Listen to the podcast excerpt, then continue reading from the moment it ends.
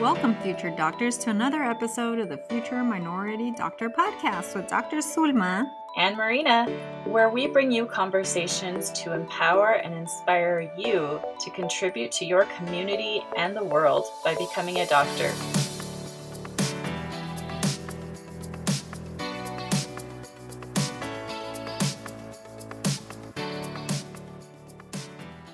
Welcome, future doctors, to another episode of the Future Minority Doctor podcast. Today we have a special guest joining us. It is Alejandro Aviña Cadena. He is a Los Angeles native and currently a fourth year medical student at the UC Irvine School of Medicine. Specifically, he is part of the Prime LC program, which he'll tell us a little bit more about in a moment. He is currently taking some time off from his medical school curriculum and completing a master's in public health at UC Irvine. So when he graduates from medical school, he'll have an MD as well as a master's in public health. Welcome, Alejandro. Thank you so much for being on our podcast today. Hi, thank you so much for having me. So, Alejandro, to start off, I mentioned this Prime LC program that you're a part of. Can you tell us a little bit more about that? Yeah, of course.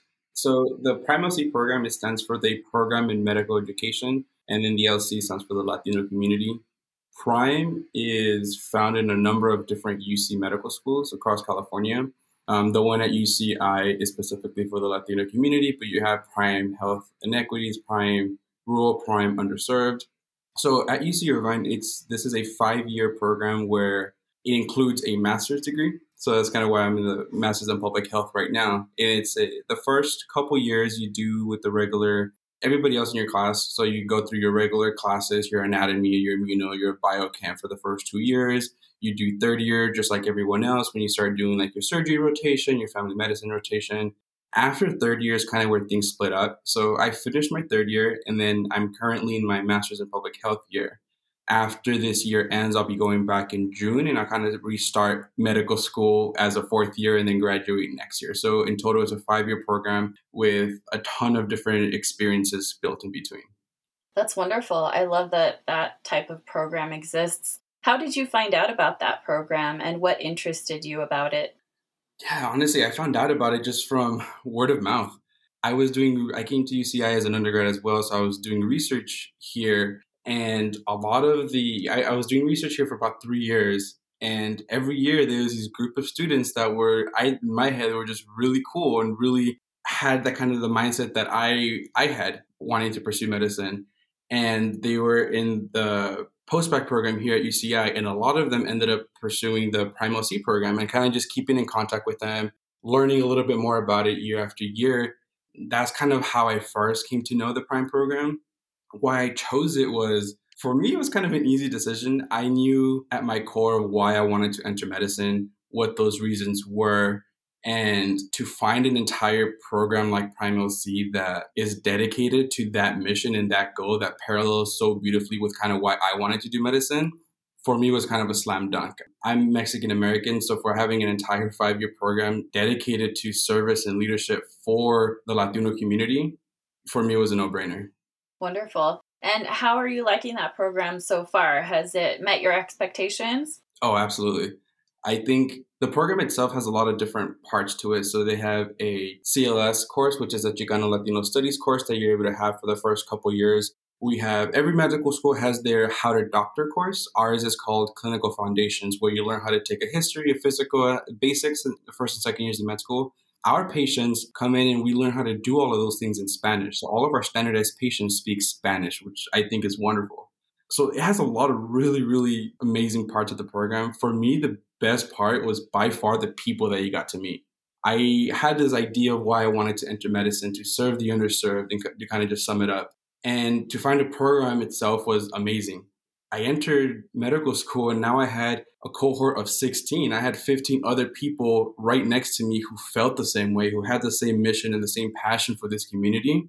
That is kind of like the family that you end up having within med school. So they're the ones who, whenever things get tough, either academically, socially, politically, those are the people that I'm able to lean on and we kind of support each other. So to have that family within Prime that I'm able to network with and kind of grow in medical school with, that's kind of been the best part of the whole program. I love that. I love that it exists, like I mentioned. So let's backtrack a little bit. You mentioned that you're Mexican American, and you mentioned that part of the reason you went into medicine was to serve the underserved. So tell us a little bit about your upbringing. You mentioned you're an LA native. What was growing up like for you? Yeah, so I am a first generation here in um, California. Both my parents were born in Mexico. My dad was born in Mexico City. My mom was born in Mexicali, just across the border. So my brothers and I are the first ones to be born and raised here. We're all born and raised in Los Angeles County. We grew up right next to in in Montebello. It's a small little town right next to East LA. So most of the people around us kind of shared the same identity as us. So in that case, I felt kind of fortunate where I honestly I saw my culture represented pretty well in school growing up throughout high school. But I knew kind of I was one of those early on that knew I wanted to do medicine. But it was just difficult because I, being the first generation, I didn't really know what that meant. I just know, hey, I wanted to go med school. So in my head, graduate high school, maybe go to college for a little bit, and then apply to med school, and then you're done, and it's easy as that. So that path was the difficult part, kind of figuring out how to navigate everything for the first time and not necessarily having footprints to follow, which kind of lended itself to a myriad of mistakes along the way. Yeah, I, I think that one of the hardest parts was kind of just trying to navigate everything for the first time and figuring out what FAFSA was, what is the AMCAT, what is the difference between a UC, Cal State, community college, trying to figure that all of that out on your own as you're trying to pursue medicine was difficult. Definitely. It is way more challenging if you don't have people that have been through it for sure. You mentioned that you sort of had this seed in your mind, this idea at a young age before college that you wanted to become a doctor. Was there anything in particular that drew you to that idea? Did you see doctors on television? Did you just, you know, admire your own doctor? What was it that planted that seed for you? No, I really didn't see too many doctors who kind of looked at me. I was fortunate there were a few growing up, but for the most part, I re- so I had childhood asthma, and I remember having to go to the hospital a couple times to just kind of be put, in, you know, be given oxygen, just being being helped out. Mm-hmm. So in my head, I always associated those people with the white coat as kind of helping me out. So really early on, I associated the white coat with being good, right, and kind of being the ones to help out those who needed help. So I just I just knew at that point it's like, cool, I want to be a doctor. No idea what that meant. As I kind of you know progressed a little bit more, you know, my brothers and I we've had to kind of act as interpreters. And my my dad speaks very English very well. My mom not so much. So there's been times where we've had to go to the doctor with her, and we have to be the interpreter. And you know, for that or for family members, and you know, for me that was normal that was kind of just, oh yeah, of course you're gonna interpret. Like, why do you not? Why would you not interpret for your mom? Why would you not interpret for your aunt or uncle? So I had that kind of playing in my head as I had the idea of like, I just want to be a doctor.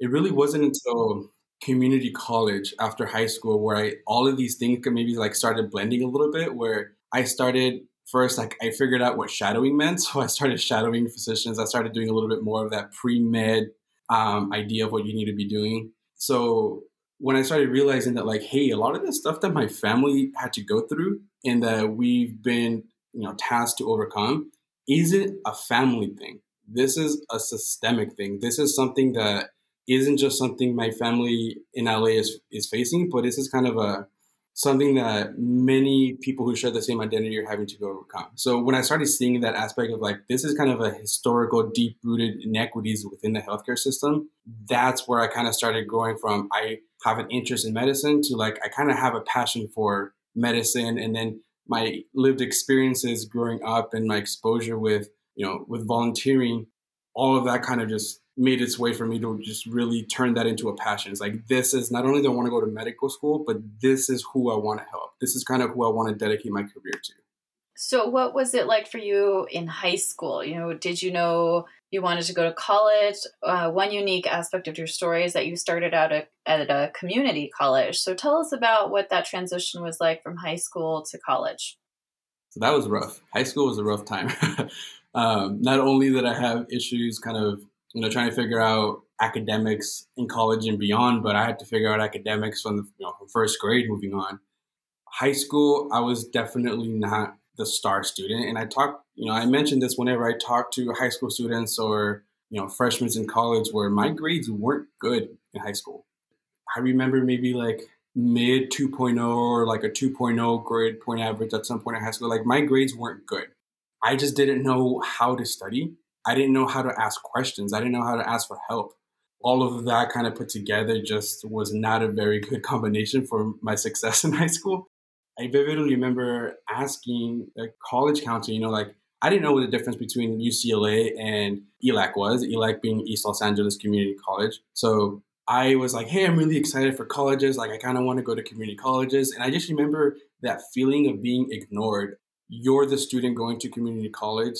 Hold on, I'll talk to you later. I have someone wanting to go to UCLA. I have someone mm-hmm. applying to UC Berkeley. Let me talk to them first. So I remember feeling kind of being ignored in high school. So all of that kind of just made it a little bit rough.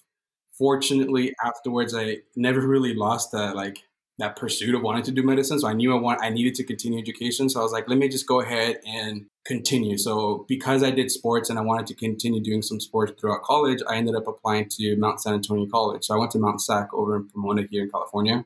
I spent three years there, and I think that's when I kind of first started realizing it's like this is what a mentor is. This is how you ask for help. This is how you navigate these steps moving forward. So it really high school was rough, and I feel like if I would have stopped there, I really don't know where I would have ended up. So just it, I was fortunate enough to be able to continue pursuing education and making it to community college, and then from there kind of continuing. I appreciate that you mentioned that because I think a lot of people have the idea in their heads that if you want to be a doctor, you have to be getting straight A's from the time you're five years old, and, and that's the only way to do it. But it's really not true. There are just as many paths to becoming a doctor as there are doctors. So I appreciate you sharing that aspect of your story. So tell us what was your community college experience like, and then the experience of transitioning to a four year university.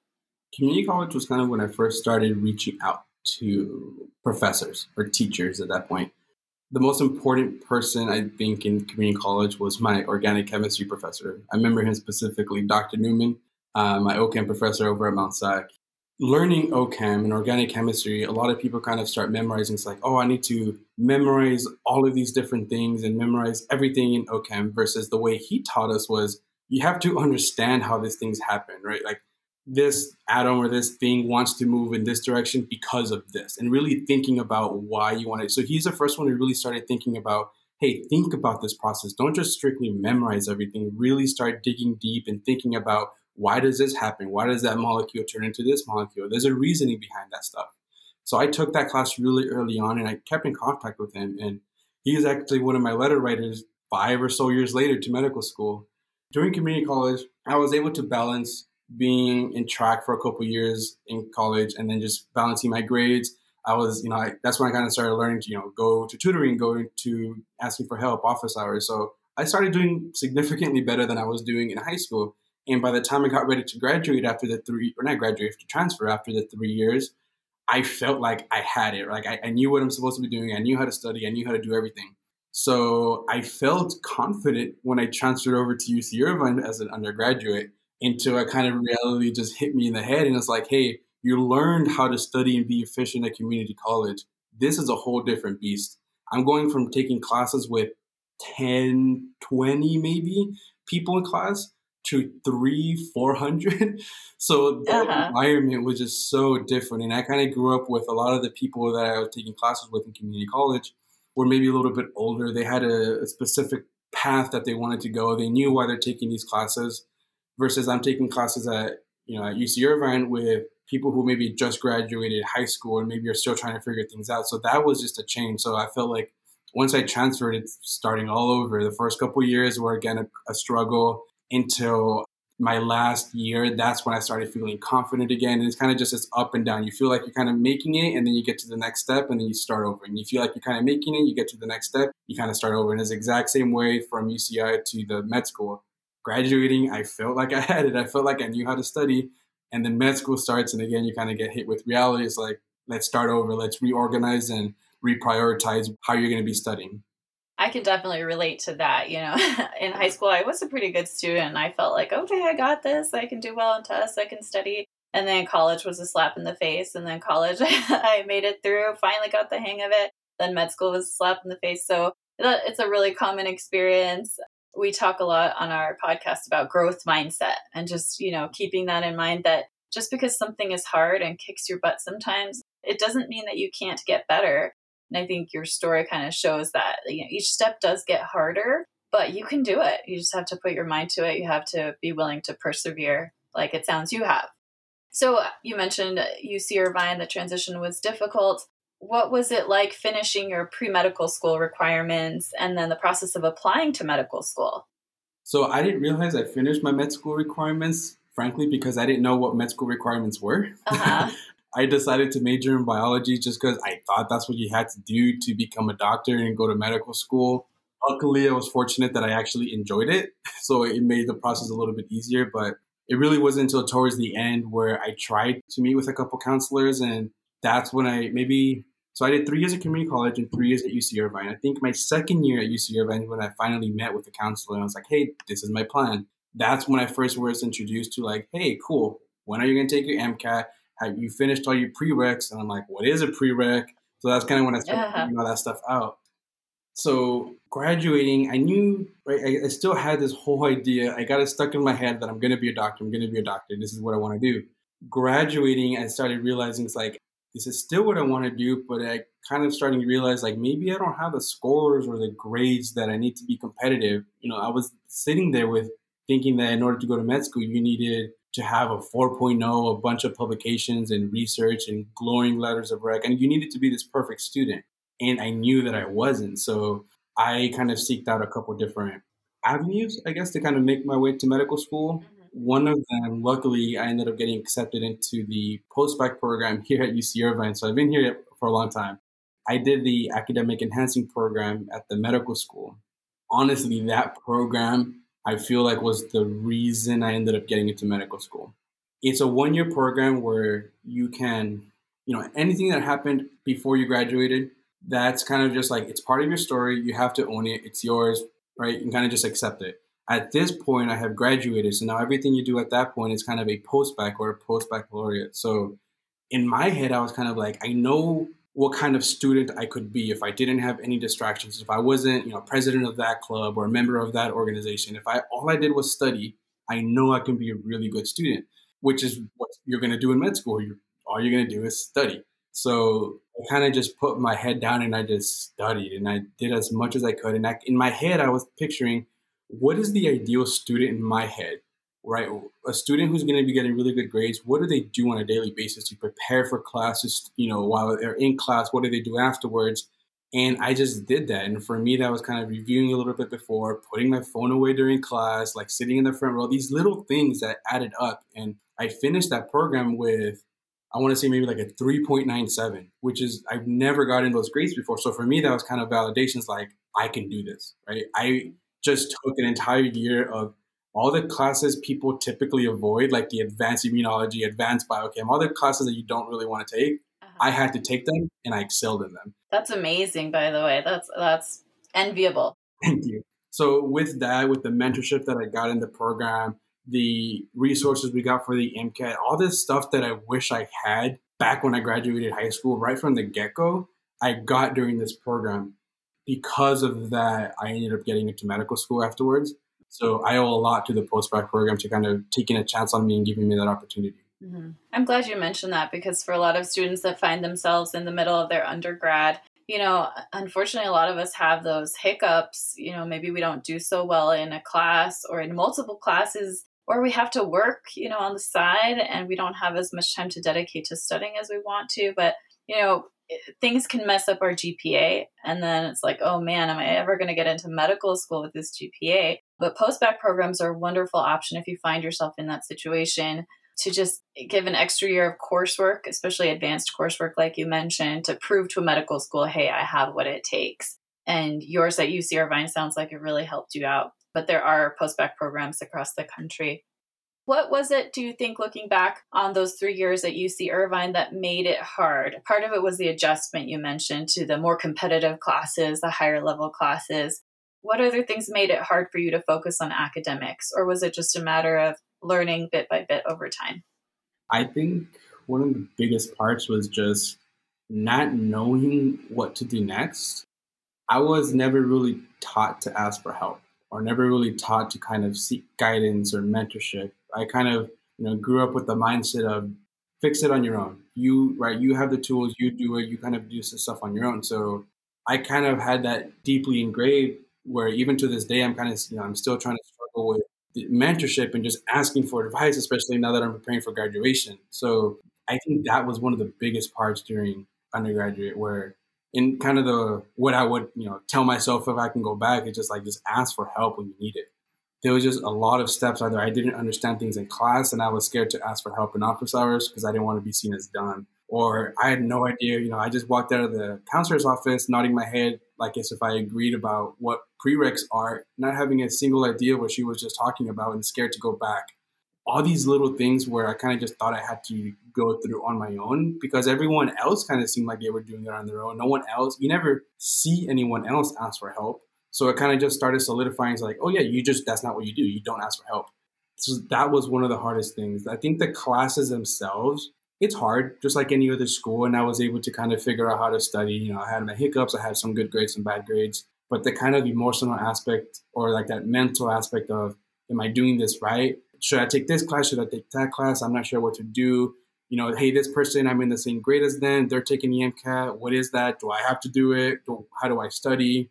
All of that kind of stuff. And that kind of led to me, you know, taking the MCAT very much unprepared. So I took it twice overall. The first time I took it mostly because, like, hey, everyone else is taking it at this point. Maybe I should be taking it too, right? Like, do you study? Like, I just took, you know, I just, I'm taking college classes. That's kind of studying. So having that was going to be the hardest part, not necessarily knowing how to navigate the steps or the requirements that I needed to get to where I wanted to go. Yeah. You mentioned that difficulty of asking for help. I think that's also a really, really common problem that especially first generation students face because we don't have the same role models. Um, and I think there's also a component, at least for me, there was a component because I had the same exact issue in college. like I was too embarrassed to ask for help. It didn't seem like other people needed help. I wanted to show I was tough and I could do it. There's that pride. But also, part of it is a fear of confirming stereotypes. You know, like we represent the Latino community, or for me, a Latina female, I represent just by who I am physically. And so there was always, always, I think, an underlying fear, even though I wouldn't necessarily have identified it at the time, that if I go and I tell my TA or my professor that I don't understand something, you know, I'm confirming the stereotype about Latina females that we're not cut out for sciences. Was there any of that, do you think, for you? Yeah, absolutely. I remember being in different orgs and clubs at UC Irvine and, you know, being in it for a couple years and then kind of just looking back and being like, I'm the only brown person here. I'm the only Mexican in this club and the only one that's maybe been here for the last two years. So being very much aware of that. And I think for growing up and you know progressing through academic career, the idea of growing up as a Mexican male, like that machismo of not you know do things on your own, right? Yeah. You don't ask for help. You get things done and you put your head down and you grind it. So that idea too is like, do I have to, you know, if I go ask for a question or a clarification, even though I know I desperately need it because I really don't understand what the heck they just talked about for the last hour, am I going to be seen as be like, oh, okay, yeah, of course, like you're asking the question, right? Because I may be the, you know, there was times where I was the only Mexican person in that class, the only brown person in that class. So that, right, kind of almost wanting to do well to kind of represent in a way. Um, yeah, it was definitely kind of that underlying fear that you learn to acknowledge, I guess, kind of moving forward. Sure. What do you think it was that turned a corner for you? You know, what was it that flipped a switch in your mind of like, okay, I need to ask for help. I'm going to start going to those advisors, going to those professors, going to office hours. What helped with that? I honestly didn't start doing a lot of that until I got to the postbac program. And I didn't do that in the postbac program. I mean, the reason I did it in the postbac program was because we had to. Yeah that was part of what I really enjoyed in the program where it was a very strict program where it's like you need to, you know, you need to check in every so often. You need to tell me how you're doing with your quizzes, with your exams. Everyone else was going to office hours. So like in my cohort for the postbac program, so then I kind of went with them to office hours. So having that person that is making you accountable. is kind of like, hey, you just I know, you know, they have all your exams and all your stuff. So it's like I know you just had took an exam. Let me know, you know, what is your grade? What did you do? Let's talk about how did it go well, how did it go bad. That's when I first started realizing. And then I'm kind of thinking that like because I was doing all of that, that's why I ended up being so successful in the postbac program because I did all those stuff. But honestly, I'm struggling with trying to ask for help. It's one of those things where even now I know what I want in my career moving forward after graduation, but you know, it's one of those things. Even now, I, I know it, it's I need to kind of uh, not learn from it, but kind of try to move forward. Where I know I want to ask for help, but should I ask for help? No one else is asking for help. I'm not seeing. So I'm honestly, I'm still struggling with that. Uh-huh. I know that it needs. I think the difference now is just that I know I can do it. Uh-huh. it's just kind of still have that like like butterflies in my stomach. It's like, well, if I ask for help, then they'll think that I'm not smart enough to have looked it up on my own or to like figure it out on my own then would that like hinder anything in moving forward? Like all these, you know, scenarios are kind of moving in your head. I think now I'm just more of a, I know I have to do it, but I'm still struggling with like, how can I do it? Does uh-huh. that make sense? Yeah, absolutely. Uh-huh. It never gets easy. I think there's always a little bit of that fear of, will I be judged as dumb or like I should have known that if I asked the question? But honestly, I think that 90% of the time, if you ask that question, everybody else in the room was also wanting to know, you know, and wanting to ask, and everybody has the same fear. But you know, I think it's one of those things that with practice, it's it gets easier. So you mentioned that you know you can do it now, right? Whereas before, it probably you know was hard to even start. So it's one of those things where practice makes better. it never gets completely yeah. easy, but it does get easier. Yeah, absolutely. Like I feel like having a couple people um, so I've been fortunate now with like I've been able to surround myself with a couple key like my dream team almost where I know those people, those faculty members I can be vulnerable with because I have been and they've been vulnerable with me. Those are the people that I know I feel comfortable asking for help. Um, outside of my you know my little dream team, that's hard. But there have been some successes, and I you know for any advice would just be just start like pick your one person who you feel comfortable with and kind of just start there and figuring out how you can best you know build and maintain these mentorship relationships and just start off with one person and just see where that takes and maybe having conversations with that one person you trust will put you in contact with somebody else. And then because you know your trusted person put you in contact maybe you know, that's how you're going to start building your network and building that support system. I'm glad you mentioned mentorship. Thinking back through you know your you mentioned a community college OChem teacher who was a bit of a mentor, at least inspiration to you.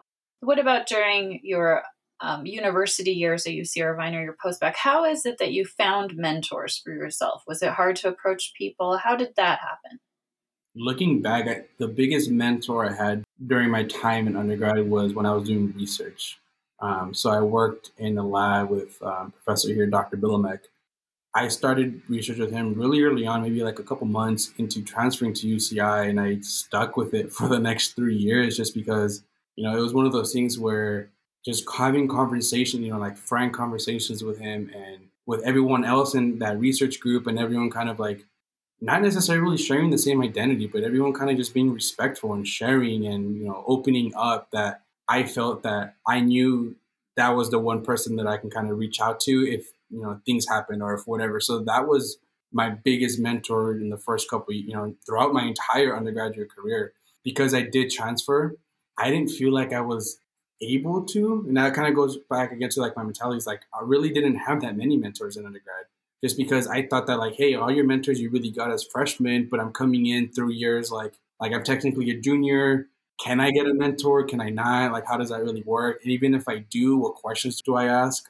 So it was really my group in the research and then, you know, with that specific PI and being able to just have that safe space. That's kind of for me that was the main mentorship that I got was through my research.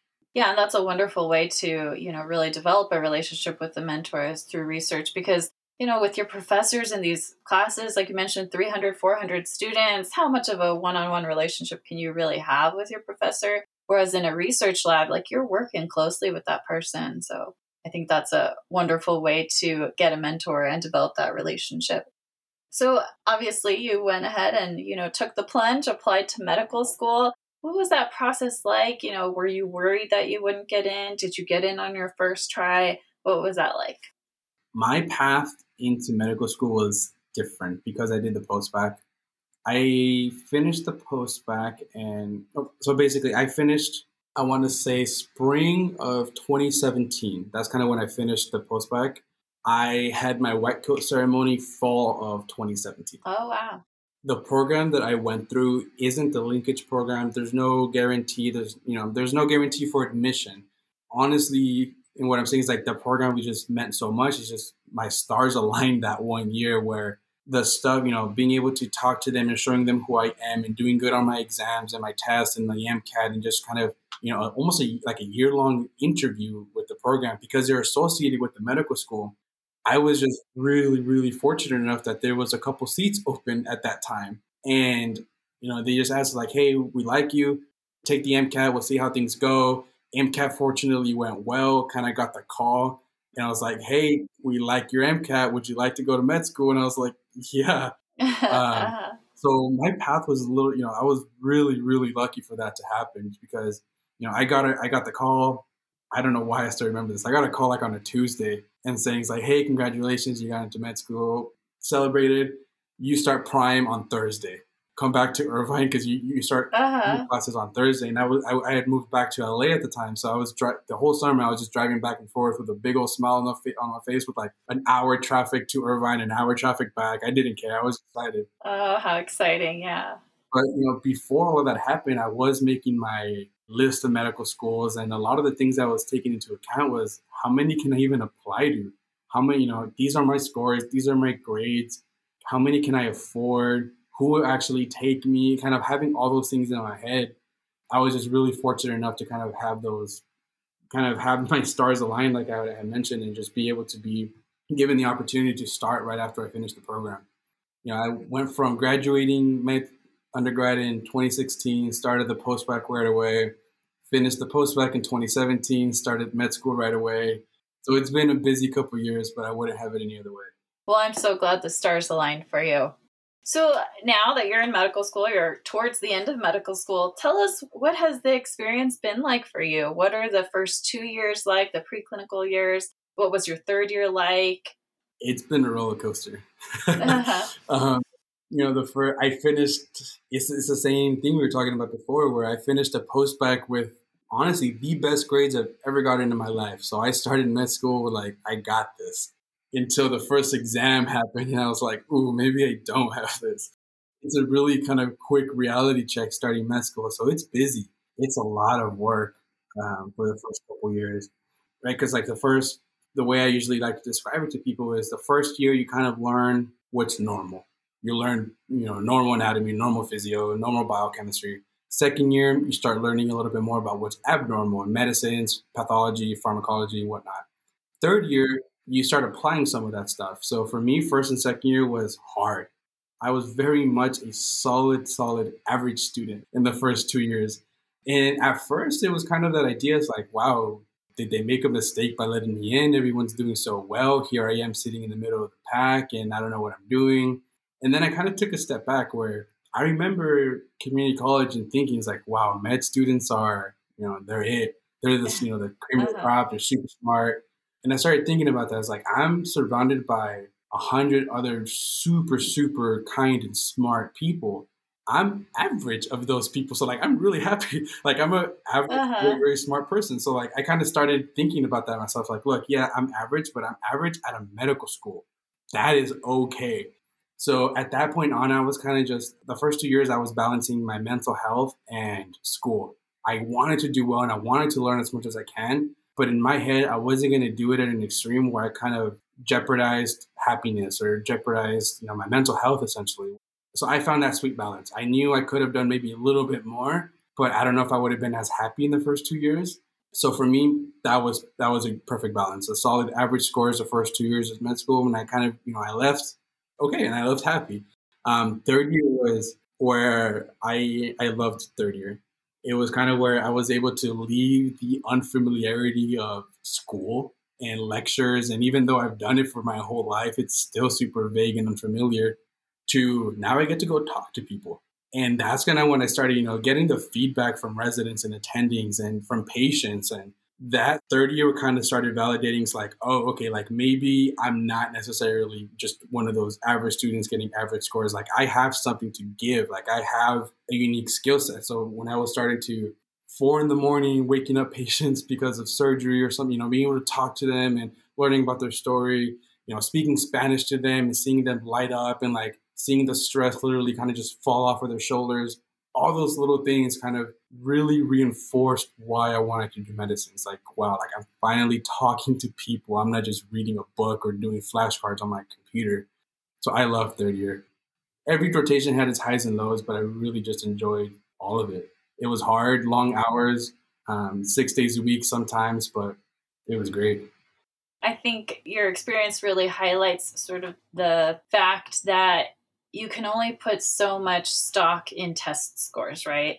A test score by itself and how you do in those classes. I mean, obviously, you need to know anatomy and physiology and pharmacology and all that stuff to a certain extent to be a good doctor. But just because you're quote unquote average on those tests, it doesn't mean you're going to be only an average doctor. Because, like I like to say, patients don't walk into a room with a multiple choice question on their head, right? it's people are not multiple choice questions. People involve listening skills and communication skills, which, you know, with you being able to speak Spanish, that was really an asset to you in serving many of your patients, I'm sure. And just being a doctor involves so much more than just being good at taking tests. And so I love that you mentioned that because I had a similar transition going from, oh my gosh, I'm so tired of taking tests and being in a classroom and lectures so all of a sudden, oh my gosh, I get to deal with real people and help people with their problems. And all of this studying has been worth it to get to this point. so thank you for sharing that. It's nice to talk to the now at this point where it's kind of crazy to say, but like towards the tail end of med school, um, being able to talk to the first years and being like, look, you know, some of the students where I kind of see similarities of when I was a first year, it's like, look, just put your head down and grind the first two years. And that's really what first two years are just studying. Third year is kind of where, you know, for me, that's where I was able to shine.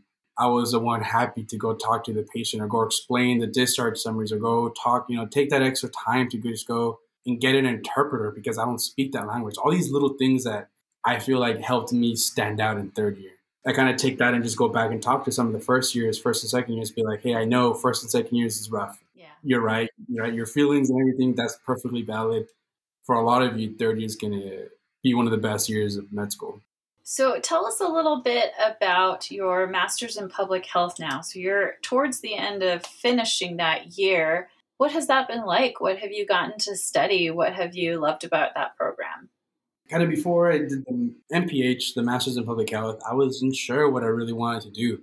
I was balancing, I was debating between master's in business and master's in public health, and I wasn't sure. So one of those members of my dream team, my mentors, I just asked, is like, how, I have no idea what to do. And for me, it was just a really cool thing where I was shadowing at the time, and, you know, she got two residents. I was like, hey, this resident got an MBA, this resident has an MPH. I need you two to talk to Alejandro and help him figure out his life.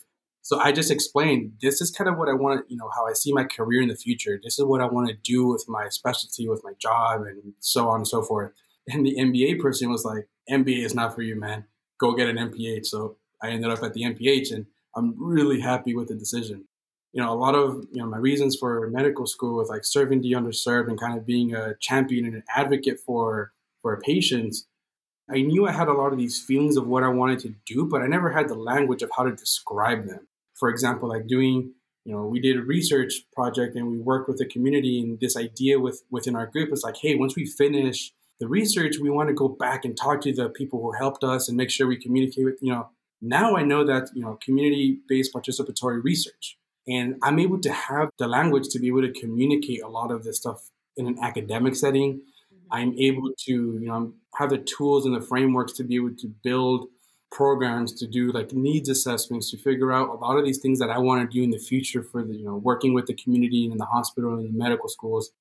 I feel like the entire MPH year is kind of just like, you know, filling up my toolbox with how to do certain things, um, how to talk about certain things, you know, who are going to be the key stakeholders for this, who's going to give you the money for that, who's going to be the ones that you have to convince to get a buy in. So I think, I mean, this is my opinion that I feel like every med student should have some sort of public health training. So I'm just really happy with kind of the year that's I'm a little bit more than halfway now and I've learned so much more than I thought I was going to. Wonderful. Has it been a little bit of a break from sort of the grind of medical school for you? Yeah, because medical school, it's really just you got to memorize and you got to study and just you're constant go, go, go, go. The MPH is still hard, right? It's not an easy year, but it's different. Where, for example, this quarter, I have, I want to say maybe like four 10 page papers that I have to write, which seems like a lot, but I have 10 weeks I can like sit down and I finish most of them in like the first four weeks. So kind of you have a lot more free time. So it's busy work, but it's different. It's a lot more reading and writing than you do in med school. So it's hard in that regard because I haven't had to read and write that much for a long time. But it's also not wake up and study 12 hours a day, constantly on my computer doing flashcards and doing test questions. So it's still difficult, but there is that almost kind of a side, like I can just take a break and I'm not just on, on, on 24 7, which is nice. But I'm kind of starting to miss the hospital. I'm kind of starting to miss it a little bit. Yeah. Yeah. Well, in just a few short months, you're going to be back in the hospital starting your fourth year as a medical student. So it sounds like you're looking forward to that. What lies ahead for you? Obviously, in fourth year, you start to apply to residency programs. Tell us about what specialty you'll be applying to. I will be applying to emergency medicine. So this summer, I'm going to start with some rotations in the emergency department. And then, yeah, this fall, I'll be submitting my application. Where would you like to end up if you had, you know, if you had the choice? Honestly, I don't know.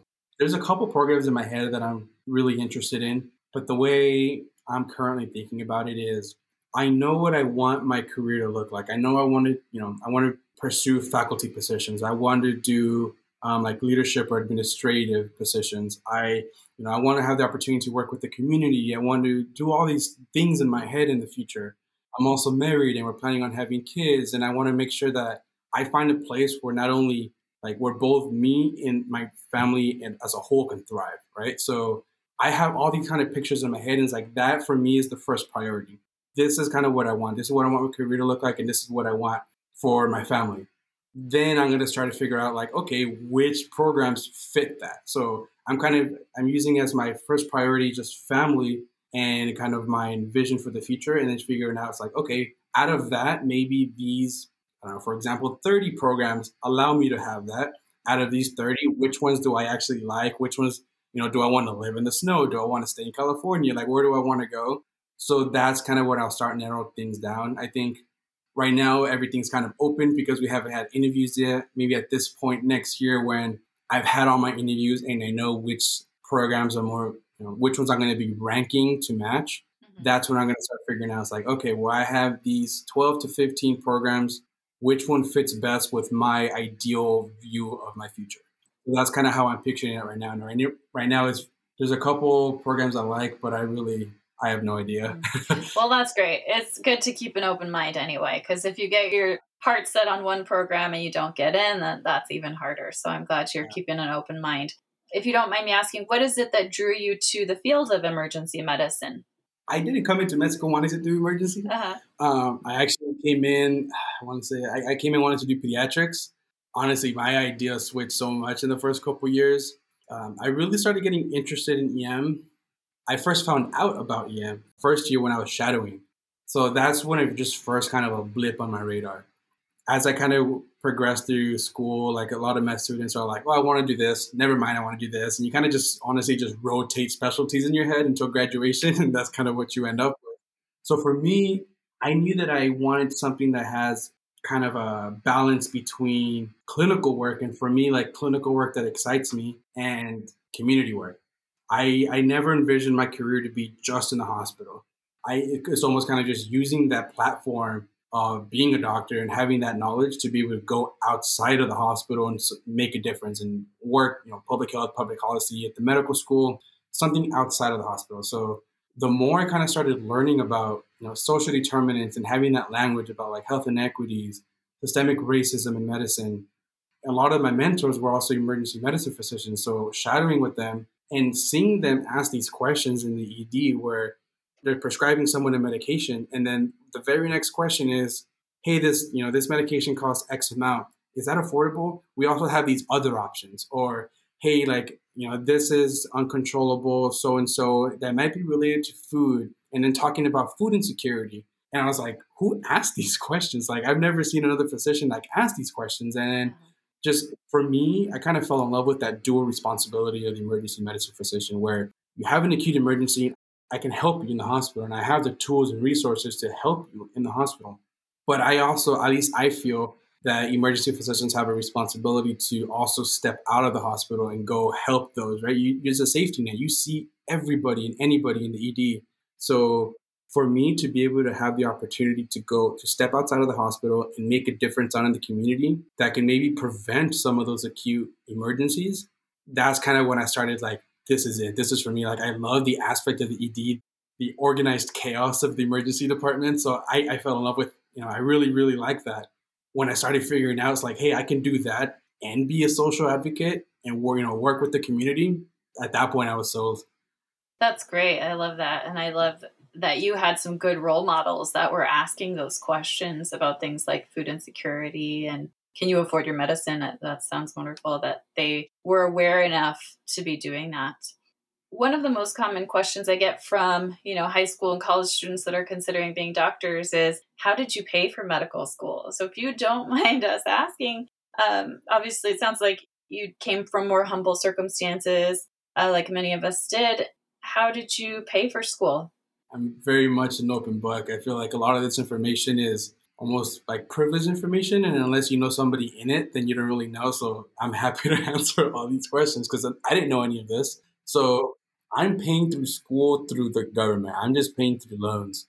Honestly, I kind of see it's a lot of money, and it's looking at it sometimes. It's a little bit terrifying knowing how much I'm in debt it's really easy to forget when you're studying for exams and you're in rotations of how much you actually owe back. So that can be terrifying. But I honestly just saw it as like, I've been wanting to do this my entire life. This is my shot, right? This is going to be an investment. So I'm, I'm really just paying this through loans. Um, I get a chunk of financial aid at the beginning of the quarter. I we divvy that up with like this is much going to go to rent, this much goes to groceries, um, this much goes to just being happy, going out to the movies and all this pre-COVID fun stuff, uh-huh. and then just saving the rest. That's kind of just how we're living, almost like quarter to quarter, trying to figure out whenever financial aid comes in. The school has a really good financial aid program; they're able to help you out. The Prime program offers some financial aid help a little bit. One of the advices that I got early on was seeing this much debt, especially kind of how you know my family grew up. For me, it's kind of like, oh my goodness, that's a lot of money. Mm-hmm. But you know, what I was told early on is just getting some financial advice. Even as a resident, I'm going to start making so much more money than I've ever made in my life. Even as a first year, you know, as an intern, I've never made that kind of money, let alone as an attending, right? So, to be honest, once I become an attending, my wife and I are going to be making money that we've never seen before. We have no idea what this means. So, we, you know, we started talking started talking about possibly getting like some sort of like financial advisor or something, someone to maybe help us navigate this because us nor our families have really had this kind of income before and we just want to make sure we do responsibly, especially because we have, I don't know, I want to say maybe around $250,000 in debt from med school. So being able to kind of being a little bit more financially responsible because we are living off of loans and then interests are going to kick in. Um, there are scholarships that you can pursue I got a couple, but it wasn't five thousand dollars here, another five thousand there. It wasn't enough to make a big dent. Sure. Thank you for sharing about that. I just asked because it is a question on the forefront of a lot of students' minds. You know, we especially coming from a background where money is so scarce, you really think about it. You really worry about, am I ever going to be able to pay that off? And like you mentioned, doctors make very good salaries overall. So if you do work as a physician after your training, you will be able to pay it off. That's what I like to tell students. So, one last question, Alejandro, uh, while we have you here. If you could give, you know, these late high school, college students one piece of advice, what would it be? It's just going to sound cheesy, but just not to give up. I've seen so many people, you know, starting off at first year community college you have a lot of these people who are going to be pre-meds and everybody kind of wants to do this and just seeing so many people fall off because of one obstacle or, or this barrier or whatever happens but I've seen people apply to med school multiple times, apply to the postbac multiple times, who are now are graduating or are now, you know, who are now physicians. And it's really just those that really have a calling, who really want to do this as a profession, are going to get into medical school.